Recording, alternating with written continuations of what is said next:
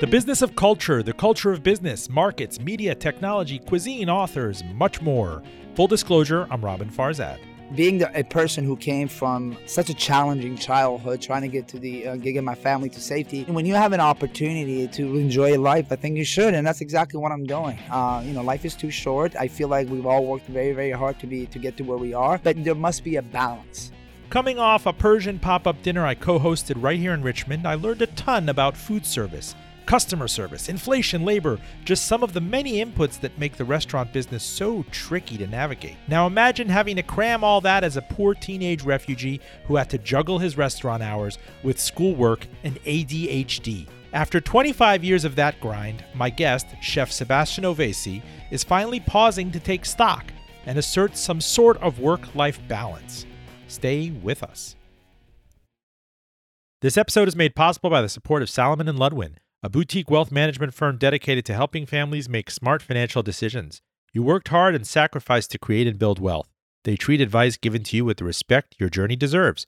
For over 30 years, Salomon and Ludwin has earned a reputation of trust and confidence, recognized by Barron's as a Hall of Fame advisor. More at salomonludwin.com. Full Disclosure podcast to NPR One, Spotify, and Apple at link linkfulldradio.com please subscribe, rate, and recommend us. A shout out to our broadcast partners WVTF, Virginia Public Radio across the Commonwealth, WERA in Northern Virginia and much of Washington, D.C., WPVM in Asheville, North Carolina, and KPPQ out in Ventura, California. Holler if you too would like full disclosure on your air. And here we are. Joining me on a gorgeous day from an RV park in Ashland, Hanover County, Virginia, is none other than Chef Sebastian Oveysi and his RPod mini camper. How are you, sir? I am doing great, man. You know, uh, I couldn't be better being in a setting like this, you know, uh, surrounded by nature and beautiful day like today. Well, we're going to talk about it because two nights ago, as I explained to the listeners, we were surrounded by hungry diners and a frenzied kitchen. And you and I have now dabbled in three events, two food trucks. Yep. Right? You came here with uh, the food truck you recently own, Saffron Gourmet, which is a huge thing in Northern Virginia. If you guys looked it up, you've, you've recently put that business up for sale. But we wanted to follow up because those were so well received with an actual pop up dinner event at a venerable diner in Richmond, which was too well received, if you will. Yeah. It was so crowded. We kind of ran out of food. And for one evening at least, I got to live in the mindset that your family has dealt with now for several years yep. at the restaurant in Northern Virginia. Yeah, now you know, Roben. Now you know, my friend. You know what it takes to uh, to operate a restaurant. Yeah, it's a lot of work, you know. Um, and if you don't have the passion for it, I it's it could it could be very challenging, you know. Fortunately for me and my family, uh, we all very passionate about food and the restaurant industry. So I feel like that passion really has uh, incentivized our success. Now, you came here to the United States as a refugee in 1994. Correct. Yeah. Uh, from from the Middle East, from Turkey, but you were born in Iran. I was born in Iran. Um, my father, before 1979, joined the Shah's regime, was one of the military officers for the Shah of Iran. And uh, when the revolution happened, you know, you had the um, the Islamic extremist government coming in and they pretty much uh, arrested any official that was from the previous government. A lot of them were executed. My dad and his colleagues were arrested at their office uh, at the military base and they were they were sent to jail. Uh, and my father was at the famous Iran prison, the Evin prison, for a long time, for years, and he was actually scheduled for an execution. And uh, while he was in prison, he was tortured and uh, and you know sent to a prison hospital where he was able to escape with another inmate and you know swam a kilometer across a river in their hospital gown and ended up in Turkey. And through the UN refugee services that used to have an office in the capital city of Ankara in Turkey my dad filed for asylum visas for for their families through the US embassy and you know the rest is history, we ended up coming here. We got our, our visas got approved. We ended up coming to the U.S. in March of 1994. But you were born in 1981, right? When yes. the uh, Ayatollahs were taking power. Was he in jail when you were born? Yes. So I, I didn't meet my father until about six years after I was born. So the first time I actually met him when when he got the family to Iran. I'm sorry, from, from Iran to Turkey. So when that was when, when my family got to Turkey, that's when I actually met my father because my father actually had smugglers get the family out. After he escaped, the government was looking for them. I mean, I, I remember when I was a kid, you know, the military trucks was come, stop by the house looking for my father for months. And uh, I remember um, seeing a military truck parked right outside of our house in Iran for months after his escape. And at one point, we thought he was, you know, he was dead. And then, uh, you know, middle of the night, a few years after, about two years after he escaped, middle of the night, he, you know, we we got a call, and the next morning we were out with uh, some fellas that my dad had coordinated a plan with, and went to Turkey, and we met up with my father. What was the first time meeting your father like? You know, when you're a kid, it's really, really hard to grasp that kind of uh, you know situation you know i, I think uh, at that point you know uh, I, I, I was very anxious to meet him i didn't really know what to expect i mean i, I had uh, i had only heard stories about who he was and why he was not with us and then but i think after i met him that's when you know my family finally felt like they're it's complete and things just started make a lot more sense as to what my family was and why we were there and why we we left Iran. Did you grow up speaking Turkish and Farsi? I actually I I grew up speaking Kurdish and Farsi. So my mother's side of the family they're Iranian Kurds. Uh, and my dad is also partially Kurdish as well. So I, I grew up, uh, you know, in my in my household, I grew up learning two languages, Kurdish and Farsi. When I was in elementary school in Iran, you know, the education was taught in Farsi, but at home I spoke Kurdish. For our next collaboration, by the way, we should do something like Kurdish curds. Oh, absolutely. A dairy no, dish. Absolutely. You know, you know at, at Amoo's, we actually did an, uh, we did it, we did host an, a Kurdish event, which, you know, I, I was really surprised for, by the, by the type of turnout we ended up having. I had no idea how many Kurds were living in the Washington D.C. metro area, and after a little bit of more research, come to find out they're actually one of the one of the biggest uh, uh, Kurdish populated regions outside of Kurdistan is actually in Nashville, Tennessee. Wow. Did you know that? I did not know that. Yeah, there's like there's a huge Kurdish population. There's actually an area in right outside of Nashville. It's called the uh, uh, the Kurdish village, the Kurdistan, something like that. It's really cool. When you go, there's a lot of all these supermarkets and grocery stores that specialize in Kurdish food and spices, and it's pretty pretty unique. I was very surprised to uh, discover that actually. So take me to 1994. Uh, you flew to the United States directly. Yeah. So from uh, I, I, mean, the, it was a process. I mean, my family, you know, when when you, um, I, I mean, I don't know how the, the procedure is now, but back then, uh, refugees in Turkey that were applying for you uh, United States asylum they would once they got the approval, they would have to go through uh, a series of screenings, such as interviews, medical screenings, and uh, some vetting process. And once you had, once you go through that process, that's when they will give you a date, uh, you know, plane tickets and all that stuff to to fly. So it took us about three, four months to go through that process. But once that pro- process was approved, we flew uh, directly from Istanbul to New York. What were those first few weeks like? Your uh, impressions, because now you're 13, you can remember. Yes, I mean that that it was actually a, culture shock because mm. you know remind you I lived in Turkey, um, you know, right, right, prior to coming to the states, and when we lived in Turkey, I actually picked up the Turkish language very well. I mean, for somebody who speaks multiple language, who grew up learning two different languages, it's a lot easier for them to learn another language because their brain. I just feel like my brain it, it knows how to pick up another language. It, it's a lot easier for somebody who speaks speaks multiple languages than it is somebody who only speaks one language to pick up another language. So picking up Turkish was actually relatively easy for me. But then as soon as we came to the states, I completely forgot to uh, speak uh, Turkish because I was trying to pick up English mm. and I didn't have any practice of Turkish. No, I, I, mean I still babble words and stuff like that, and I still very much love the Turkish music and you know the culture that I was exposed to. But you know once we got to the U.S., you know our, our life was pretty much uh, our focus was pretty much on how to build a life here. So remind me of those first few days. Where were you living? Was there low income housing or did yeah, you, it was low income housing. You took a job and your parents took jobs. Yeah. So when we came, and remind you, my dad is a he was a deputy lieutenant for the Iranian Air Force during the Shah's regime. So for for somebody to be able to come and do a the type of work that he did, it, I think it's very uh, it's very inspiring because I think it takes a man to sit on his pride to save his family.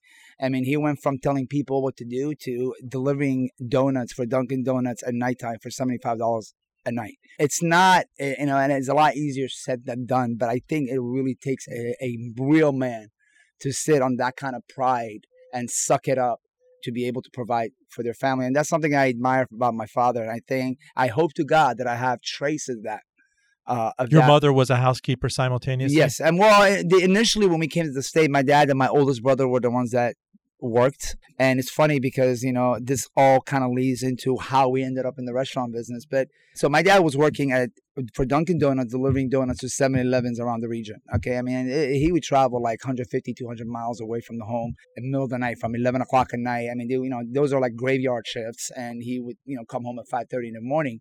And then immediately after that, he'd maybe get two, three hours of sleep and then go work at a Persian restaurant at the time was called Cafe Rose in City of Falls Church in Virginia. He got a job there as a busser, uh, as a busboy.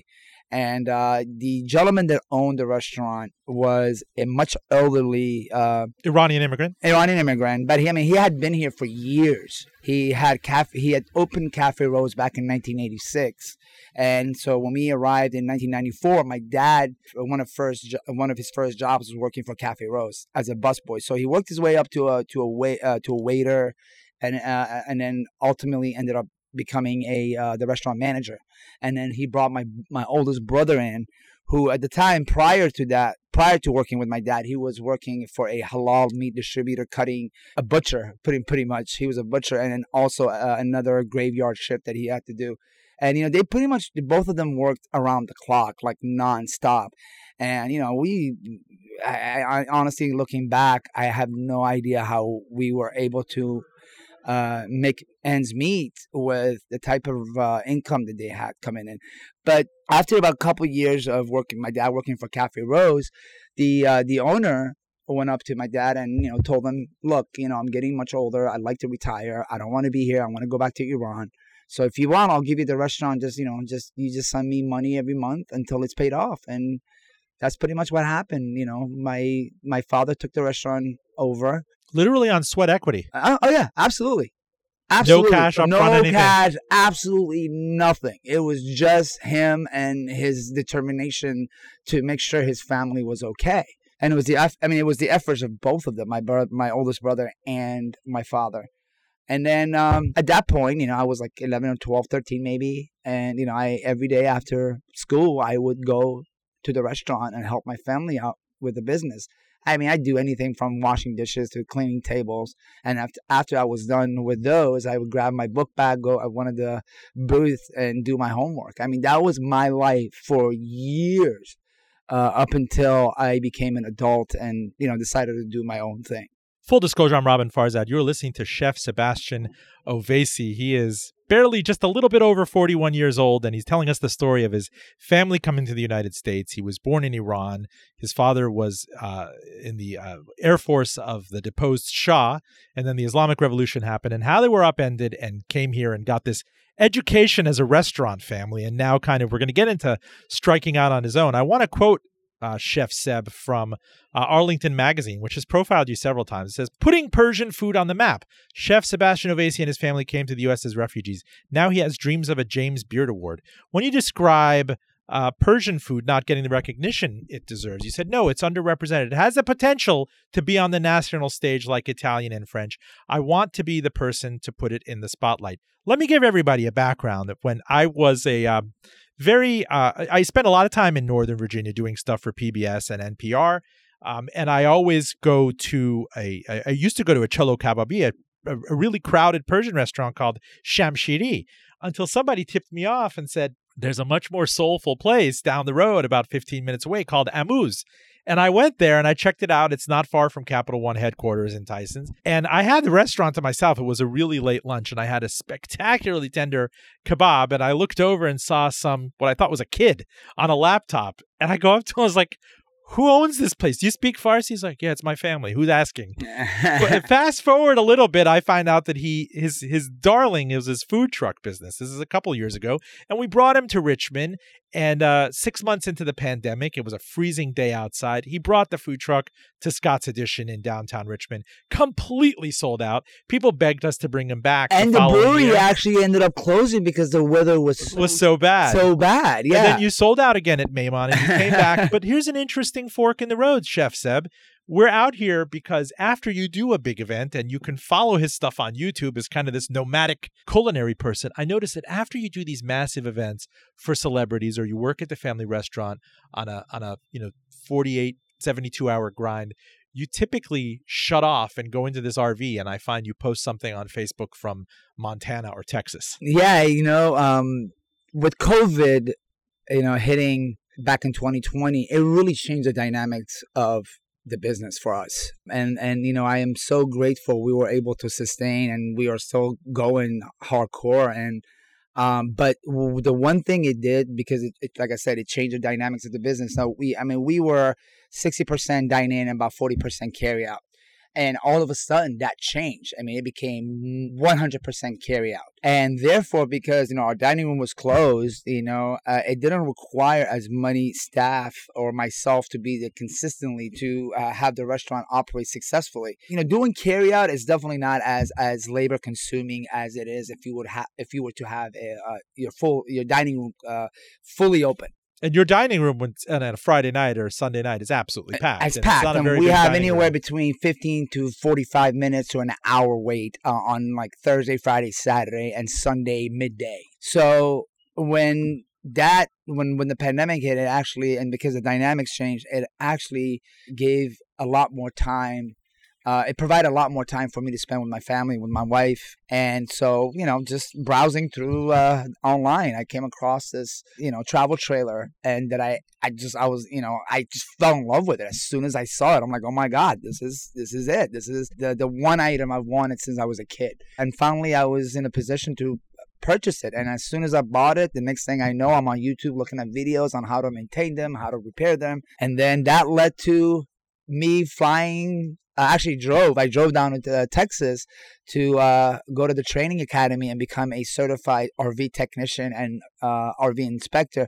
Which, as you know, I just start. I launched another business that specializes. Yeah, and hence we find ourselves interviewing Chef Sebastian Oveysi at an RV park in Hanover County, Virginia. But you skipped a big part of it. yeah, Uh, you used to sublimate, you know, your your uh, nomadic tendencies by being the head of Saffron Gourmet, the thriving food truck in Northern Virginia. There are all sorts of videos of this, of you showing up, of you driving in kind of crepuscular darkness yeah. at four in the morning. You find a great spot somewhere in Arlington near office towers or in a big office park.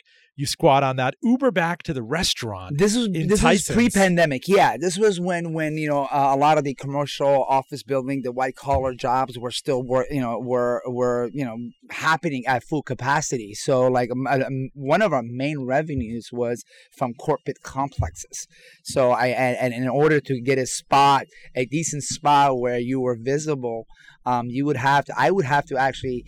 Uh, drive my car, personal car, to the spot where the food truck was going At what be time? at like four, four o'clock in the morning. Uh-huh. Four o'clock in the morning, be there, save a spot, and then take an Uber back to the restaurant, load up the truck, get everything ready, drive back to the uh, location, move my car, park my food truck, operate, and after we were done, I would take the food truck back to the restaurant, take an Uber back, grab my car, and that was As a one man operation. it was a one man operation, and I, that that went on for almost seven years. But here's the deal. Yeah. People on YouTube and all over Instagram and everybody raving about you, both on the food truck and in the dining room, but still a palpable sense of burnout. You know, you and I have shared notes Oh yeah, on the absolutely. outside of this during the labor shortage of the restaurant industry. oh yeah. How did you motivate? How did you do it? You did you do it to kind of try to, you know, for example, get 14 days in and then disappear for a week in the that RV? was exactly my mindset because once I was in a position where I could step away from the restaurant for four or five days at a time, and you know, no, you know, nothing would go wrong. I, I just felt like, you know what? Here's what I'm gonna do. I'm gonna work three, four weeks straight, and then I'm gonna take a week, week and a half off, or take two weeks off. Uh, and then finding that balance, what really opened up my eyes to being able to enjoy life. You know, working 90 days in a row, working uh, without any day off, or working 70, 80 hours a week is just I, I I just couldn't see that being feasible uh, long term.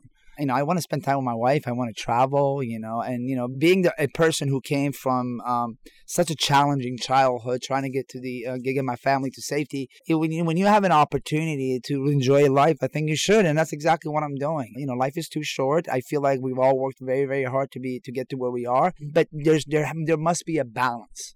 And I, I feel like past couple years, if there's anything good that came out of COVID, is I was able to finally ha- create a balance between work and my personal life and the desires that I have in life. And, you know, with things are starting to go back to normal, you know, I, that whole process has really taught me how to organize. Where, you know, now with the, the restaurant working at full capacity again, because of that experience I went through as far as trying to find a balance, I'm actually, I'm able to apply that to our normal way of operating the restaurant. So now, you know, my family and I will all rotate. You know, my sister takes a couple of days off, my dad takes a week off, I take a couple of weeks off, and we rotate. And we have been able to manage very effectively doing it this way. Legend has it that you were a South Beach DJ. Am I making that up? I mean, I grew up in Miami. I'm a Miami. I'm a Florida man. So you know, how when did that I, happen? When did that happen? So you know, I've always loved the music techno. I mean, techno is one of the is the type of music you either love it or you hate it, and I I just loved it. Even when I was like nine or ten years old, in you're we would get these like old cassettes that were like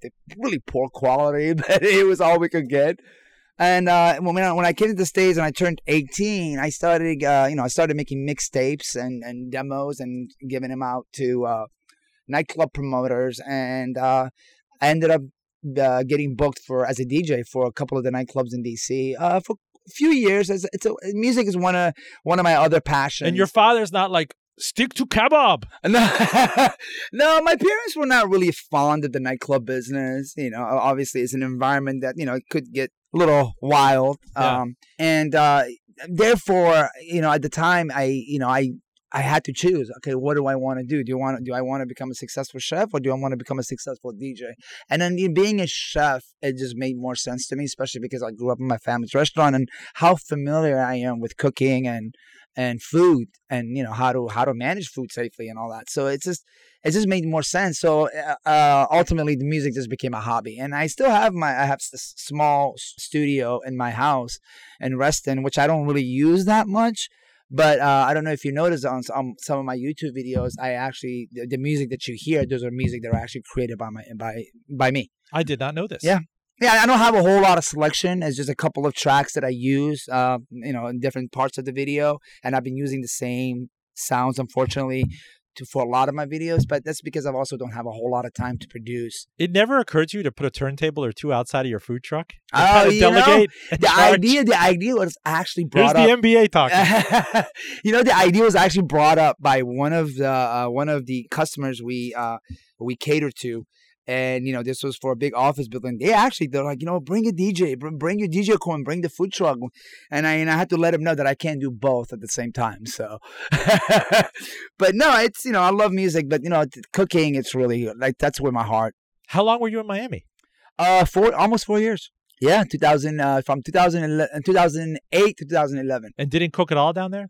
No, I did. I was working. So I was working for Italian restaurant there. Well, Italian French. It was a place called Gusto Vino and Cafe in South Beach, but it was on the on the side where all the locals lived. Uh, I think it was uh, Alton and Eighth, if I'm Yeah, not if I'm not mistaken. Unfortunately, that restaurant is no longer there. But yeah, I was there. I worked. So I I worked their brunch uh, shifts, like early in, in the morning, and lunch and brunch. And then and, and in the evenings, I would go to the club and DJ and stuff like that. It was a crazy lifestyle, to be honest with you. I have no idea how I was able to manage doing those with only a couple of hours of sleep at times.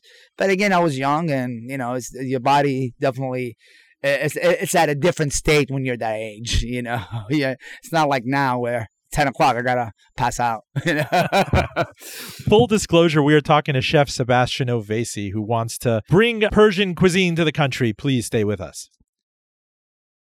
This show podcast to NPR, Spotify, and of course Apple Podcasts at link fulldradio.com. Please subscribe, rate us, and recommend us to friends and family. Uh, dote on me, if you will, please. We are also on NPR member station Radio IQ WVTF, Virginia Public Radio across the great Commonwealth.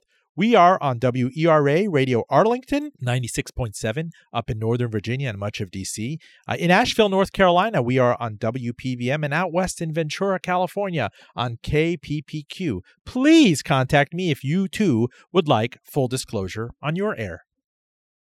We're talking to Chef Sebastian Oveysi. There's this headline again from Arlington Magazine, putting Persian food on the map. His chef's journey, which started when he was born in Iran in 1981, didn't meet his father, who was fled prison and potential execution by the Islamic Republic, fled to Turkey, fled to the United States by 1994. Here we are almost three decades later talking about his chef's journey, which is still a work in process. Let me ask you, uh, who taught you the real nuts and bolts of cooking? Oh, my parents, definitely. So, what what point was it? I'm not bussing tables. I'm not doing any of this stuff as a teenager. And at what point I want to hear, like, did you were you able to take your eyes off studies? Uh, well, you know, I, I, I didn't.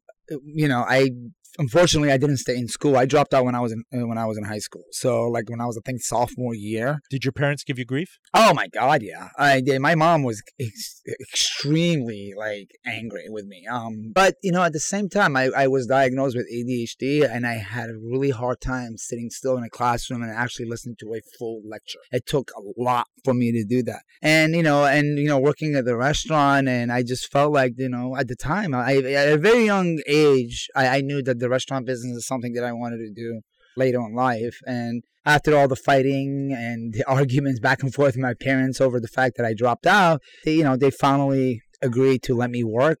And, you know, on the condition that I'd go back and get my GED and and you know, and it, it worked out. So I was I'm working there full time. Um, uh, so during the day I would um, like for lunchtime because we didn't have it was a very small restaurant, like nine tables. So lunchtime we we usually we used to have a hard time finding uh, servers that wanted to work there for lunch. So I was actually serving the tables um, for a while, and then um, after the restaurant became more popular and we started getting we st- we expanded uh, a portion of it. So like on the outside, we built out a little outdoor seating, like it was fenced in. It was really nice. So when that when we built that, uh, we started getting a huge lunch uh, crowd, especially in the summer, spring and summer and fall, you know, when the weather's really nice out. And that required my family to either hire an additional cook or ask me to go to the back. And then we ended up hiring new new servers. So I I would say when I was 15 or 16, I ended up in the kitchen helping my family out.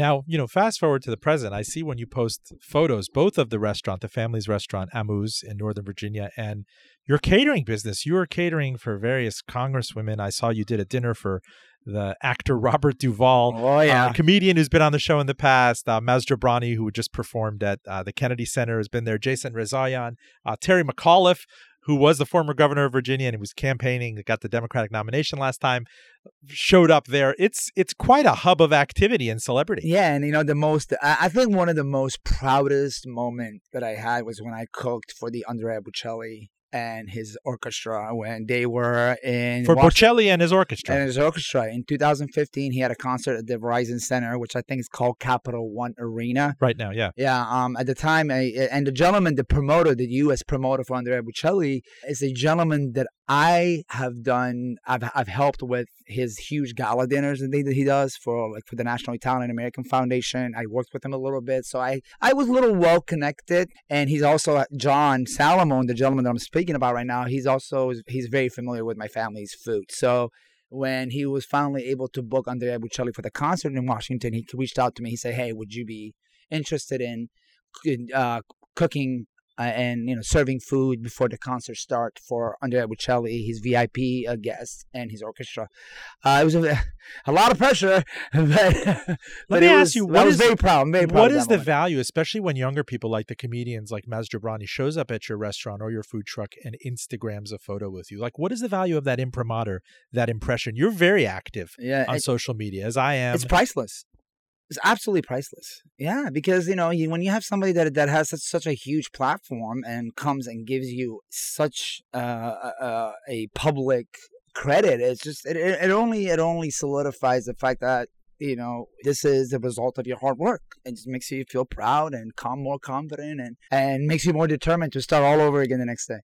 Um, no, it's, it's very valuable, and I am very grateful. I've had the opportunities to serve for such big people, such big names in the few minutes we have left with you, Chef Seb, uh, are you part of the great rethink, great resignation right now? Because there's a part of you that I realize that wants to get in this mini camper over here and just drive away and be forgotten Mm, yeah. for a long time. And you you fantasize about that publicly yeah. online, but I imagine you'd get bored and you'd miss the adulation of of diners and guests, or this would pull you back somehow. No, I, I think I, I mean you're definitely right. And if you hear in the background, there's a huge RV. Driving right past this. I mean, this is definitely where you like to be. Oh yeah, I, I, I love this. It's like I said, it's uh, you know, if if there's anything positive that came out of COVID was I was actually finally able to find some freedom to be able to go out and travel and not work like three months in a row without any any days off. No, I mean there is you know you know the restaurant business. If you if you're a chef and you love this business, it's the type of business that really has a grip on you and you can never really walk away from it because there's that instant gratification you get from when when a when a when a guest gives you feedback about the food. I mean, it's it's it's it's like it's the best natural high you can get, you know. And this is you you know you say to yourself, this is the result of my work. This is what I have done. So I think that feeling, that gratification, it's it's very addictive. It's very uh, it's very hard to walk away from. And you might be you may be able to find other things that you um, may take interest in, but if you're a chef, if you have passion for food, it is extremely difficult to walk away. Now, with that in mind, I, I, I do I have taken a huge step back, as I'm sure you you've been aware. I'm not. You work- sold the food truck. I sold the food truck. much truck. to the chagrin of a lot of people in Northern Virginia. Now that people are showing back up at Office. Oh yeah, I mean a lot of my regulars are very upset. I mean I have this one lady that like every three four days or so sends me a message like I miss you, I miss the food, you need to come back, you know, and and you know and I and it feels great, and I, and, and a part of me is kind of sad that I'm not operating the food truck, but at the same time, I, I, I barely had any days off. And, you know, life is good when you're able to enjoy your time, you know, enjoy the fruit of your labor. If you're just working, working, working, and you're not giving yourself uh, uh to enjoy your all your hard work, I, I just what's the point? You know, and I and I get to when I you know I turned forty, I I got to that you know point you know like what is the point of me working every single day without taking any time off? Um and you know my wife and i you know thank god she works remotely and that has really really created an opportunity for us to just you know like every so often hey, you know what? Let's let's pack up. Let's grab the RV. Let's go cross country. And you know, we've done several cross country trips. You know, I've been to numerous uh, national parks, and uh, you know, we have plans uh, to to visit more. And yeah, and you know, and with that, even the fact that I'm traveling a lot. Oh, there's there are times where I miss the dining room. I miss the kitchen, and I, I, I you know I want to go back and, and, and work full time. There's I, I have all those thoughts, but then again, I remember how exhausted I, I would become, and how my wife never barely had any time uh, to spend with me because I was always gone. So now with the food truck being gone, and you know, uh, and with the launch of my new RV business. Uh, and tell me about that. You got rapidly after you turned 40, you got certification to be an RV inspector, which brought you to Ashland, Virginia. Yeah, yes. Which you're ever on 95, just north of Richmond, you see all these RV parks and all these RV businesses and everything. It's one of the RV capitals of America and you quickly found work here. And you told me when we were doing this pop up dinner that look, my labor and everything, it's not all about the money for you, but what what what you know, hundred dollar unit of labor for me to be brought in for an inspection versus right now, especially with food inflation and labor inflation, to eke out of the restaurant business is a whole different oh, bag yeah. of oranges. Absolutely. I mean, you, you you know the restaurant business. If you're able to get like anything above forty percent back in profit margin, you're golden. The RV business is completely different. In RV business, we're talking about 98, 99 percent profit. So you know, and and the, the labor is definitely not as as much as as doing the restaurant business. You know, you it's kind of like a nine to five type of job, and you have some, you know, in most part you have your Sundays off, and some some techs they take Saturdays off as well. But you know, the point being, it's it's it's my own business. I make my own schedule. It gives me the freedom to travel, and you know, I have you know my my business sign on my my pickup trucks. As soon as I pull into a campground, I mean, I kid you not, I have multiple people coming up and telling me, "Hey, I have this issue with my RV. Can you fix it?" So even while I'm traveling, I'm able to make money and essentially have my uh, travels being self-sustained. Would it kill you if your Ford F one fifty also get off, gave off the smell of kebab at the same time? you thought, and you had a turntable. Yeah, we're not, uh, Robert. We talked about balance, my friend. Okay. Chef Sebastian Oveysi putting Persian food on the map uh, is a uh, what do I call you? A wandering chef, uh, a wandering spirit, a nomadic chef, a nomadic chef. chef yeah, with yeah. this with this mini camper that you bought during the pandemic, during which you turned 40 and decided that you wanted balance in your life. Um, I hope that you find it, and I hope that we get a chance to work on more food collaboration. No, absolutely. It's certainly been an education for me in, infa- in inflation, in backbreaking work, in operations, in customer expectations. You really can never take any of this stuff for granted. No, absolutely not. It's uh, uh you know, it's, it's it's it's a tough business, but again, you know, anybody that I have ever met in the restaurant business that have been doing this for a long time, I I, I have yet to hear any of them say I don't like this business. They they're in it really purely on the basis of how passionate they are. It's not. It's it's rarely because people don't get into restaurant business to make money. I, I I, promise you that. Okay, and if anybody tells you, "Hey, I got in the restaurant business to become a millionaire," they're full of BS. Okay, because at least from my experience, everybody, every ma- major chef that I have met, everybody that I've worked with, every hotel that I've operated at, they all told me the same thing. They're in this business because they love it and you know and of course you know I'm, I'm a firm believer if you're passionate about something if you're passionate about your job you're gonna make money. Yeah, and you know i and that's you know exactly exactly what happened with my family. We're all very passionate about the food business. We you know we were kind of forced in it my my my my my dad was kind of forced to get into the restaurant business, but it only paved the way uh, uh, for me to build a career um, that that that has continued for 22 years. Um, no, it's definitely you have to have the passion because uh, it's if you don't have the passion, you will not succeed in the business. Chef Sebastian Oveysi, please come back. Would love to. Thanks for having me, Roben. I really appreciate it, buddy. Full disclosure, stay with us. Full Disclosure Podcast to NPR, Spotify, and of course, Apple Podcasts at linkfulldradio.com. Please rate us and recommend us to friends and family. If you are just joining us, we were discussing the chef's journey of Iranian refugee chef Sebastian Oveysi.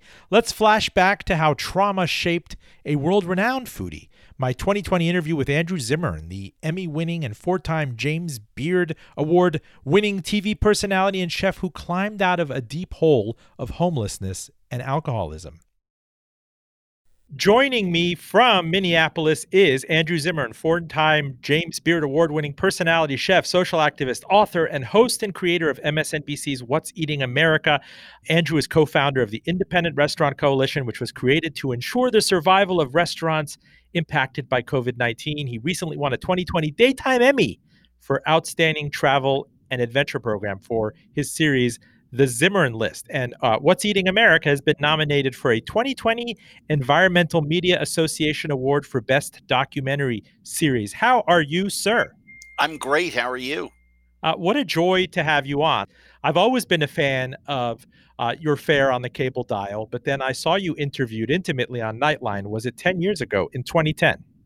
Uh, yeah, I was going to guess maybe a little longer, but you know better than I do. And I could not reconcile this persona who I would see on TV who had so much aplomb and control, and you could put him in dicey situations anywhere in fear of gastrointestinal distress or or foreign languages and, and, and situations where he didn't want to offend anyone with the person who you were in the early 80s in New York. Could you unpack that for me? Sure. And and what you saw on TV, that gastrointestinal distress, the desire to be a good guest, fitting in, trying to maintain some aspect of selflessness and let other people tell their stories, all the all of those things in many cases were dwarfed by the amount of actual, you know, danger that the crew and I were in, the lengths that we went to get stories. Some of the countries that we were in and the things that we were doing were were fairly groundbreaking. You know, at, at the time that we were doing Bizarre Foods, uh, there was my show and there was Bourdain's show, and everything else was like you know a Rick Steve walk around Ireland kind of program. So, in, in many cases, it it was groundbreaking what Tony was trying to do and what I was trying to do. And, and, what you're referring to on the underside of that was the the cratering of my life and recratering and continual recratering of my life that I experienced as an active drug addict and alcoholic in New York City in the uh, late 70s and all throughout the 80s. Finally, sobering up uh, in January of 92 after being uh, homeless for a year and existing as a street junkie and petty thief squatting a building in lower Manhattan, simply reduced to a user of people and a taker of things. That's that's what I had become, a fairly tawdry excuse for a human being, um, and miraculously was plucked off the junk heap of humanity and sprinkled with dignity and respect here in Minnesota the first couple years that I was getting sober. And really the it's you know other human beings saved my life and gave me a, a second chance uh, which is why i name all my scholarship funds the second chance funds. And you know i alcoholics and drug addicts clean up pretty well. If they are able to get sober and stay sober it is uh, it's quite an amazing thing what happens to all human beings who are traumatized once they are given that dignity and respect and opportunity to heal, it's incredible how committed they become not only to helping others but being productive members of society. And that includes that includes refugees that includes returning citizens from jails and institutions. It's much broader than just recovering alcoholics and and and addicts. It's it's anyone who's been traumatized. And i think it's especially important to remember today because we are going through a global trauma that uh, unless you've been in a recovering world of some kind or done trauma work yourself you don't understand the nature of trauma it's it's such a negative human condition. It's also one of the few emotional conditions that can be passed down generation to generation. It can be passed into the workplace, it can be passed uh, into non bio families of any definition. Trauma not transformed is transmitted. And the, the what keeps me up at night when people say what keeps you up at night? Because I, I work on a lot of civic undertakings both global national and here in the twin cities um, it's the collective trauma of the uncertainty and anxiety of the age that we live in because you can see it playing out in front of us in real time on the news and i'm i so few people really understand trauma and i'm just desperately afraid for the hundreds of millions of people in the world who are going to be going out with sideways reactions and inappropriate responses to everyday happenstance simply because of the trauma of the last couple years both globally with the rise of authoritarianism and of course most recently with the dual pandemics that we have in this country.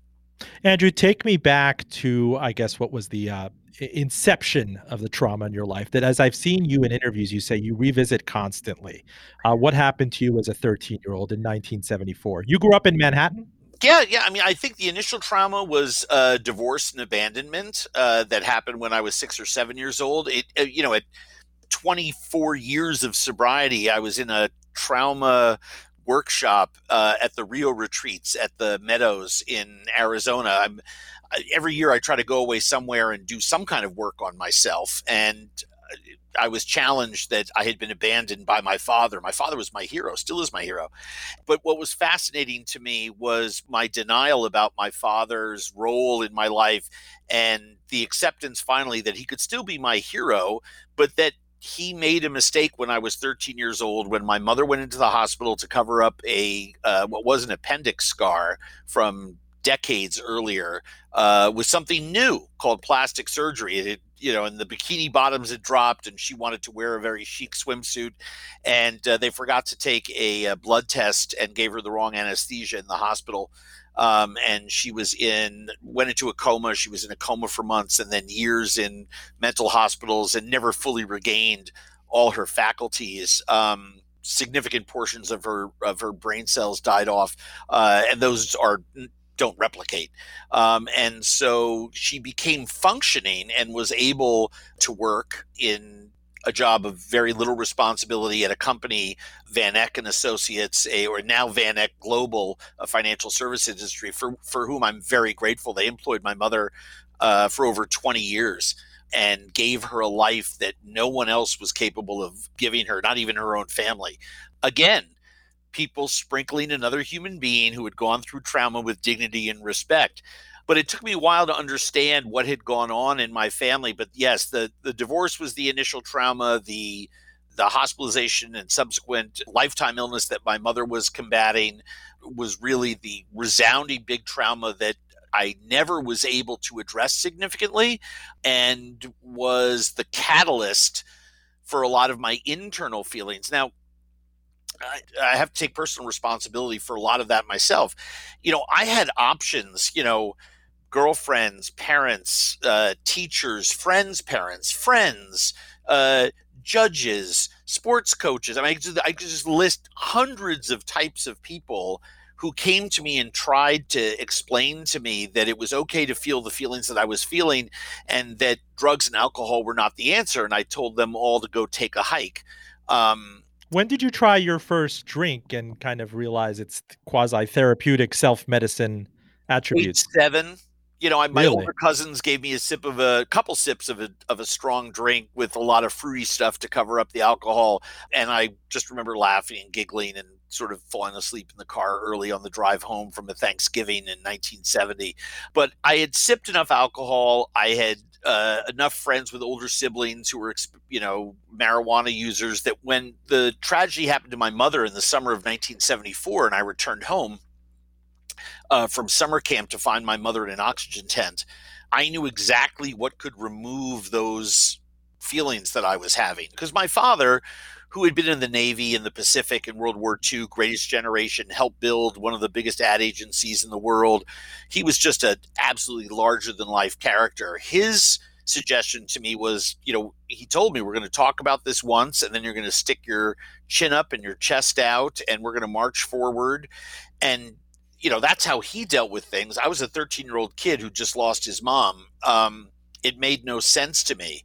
And I immediately, I mean, that night in our apartment, you know, with the liquor, I mean, look, 1974 was different. We had a charge at the drugstore downstairs, so I could order up any prescription painkiller, hypnotic, you, name it. I could call downstairs and get it from the then Staub Pharmacy that was on the corner of 71st Street and Lexington Avenue in New York. Uh, we had charged the liquor store. We had a wad of petty cash uh, stuffed behind the silverware caddy so that the people who were taking care of me, my father returned to his apartment downtown in lower Manhattan, so that the caregivers who were living in the home could, you know, credit cards, uh, ATM machines, you know, most of those really didn't exist. It, much different world. Uh, back in 1974, and cash was king. So, you know, there was always a couple hundred dollars worth of cash. So I learned within a matter of months I could take two, three hundred dollars out of that stack of cash, go buy, you know, a quarter pound of weed, a couple grams of coke, whatever it was, uh, sell some of it for more than what it cost me, and keep the rest for myself. And it, mm. that that started the very casual, you know, high school drug dealing story that I was a part of, and it started me down a very, very, very evil and pernicious road uh, that is alcoholism and drug addiction and by the way, I should also say I, I do believe that had the issues with my mother not happened and I started using drugs and alcohol even casually, I would have become an addict and alcoholic anyway. My addiction is something that I, I refer to as as more. Anything that makes me feel good, I want more of. And it, it is a, a very, very damaging core piece of me that I I now manage today much more effectively. I see it pop up almost on a daily basis, whether it's, you know, uh, food, relationships, you know, anything that makes me feel good, I want more of. And that's a that's actually a very destructive path to go down. So I'm constantly uh, checking that, you know, many times a day and using the spiritual toolkit that I learned in early sobriety to help me combat that disease of more that's just inside of me doing push ups all the time. That was a flashback to my 2020 talk with renowned TV foodie Andrew Zimmern. Catch the entire interview wherever you get your podcasts. Full disclosure special thanks to Claire Morgan at Notterly. We podcast to NPR, Spotify, and of course Apple Podcasts at link fulldradio.com. Please subscribe, rate, and recommend us. And once again, hello to our broadcast listeners on WVTF Radio IQ across the Great Commonwealth, WPVM, and KPPQ. Please message me to run full disclosure on your air. I'm Roben Farzad. Thank you for listening. Back with you next week.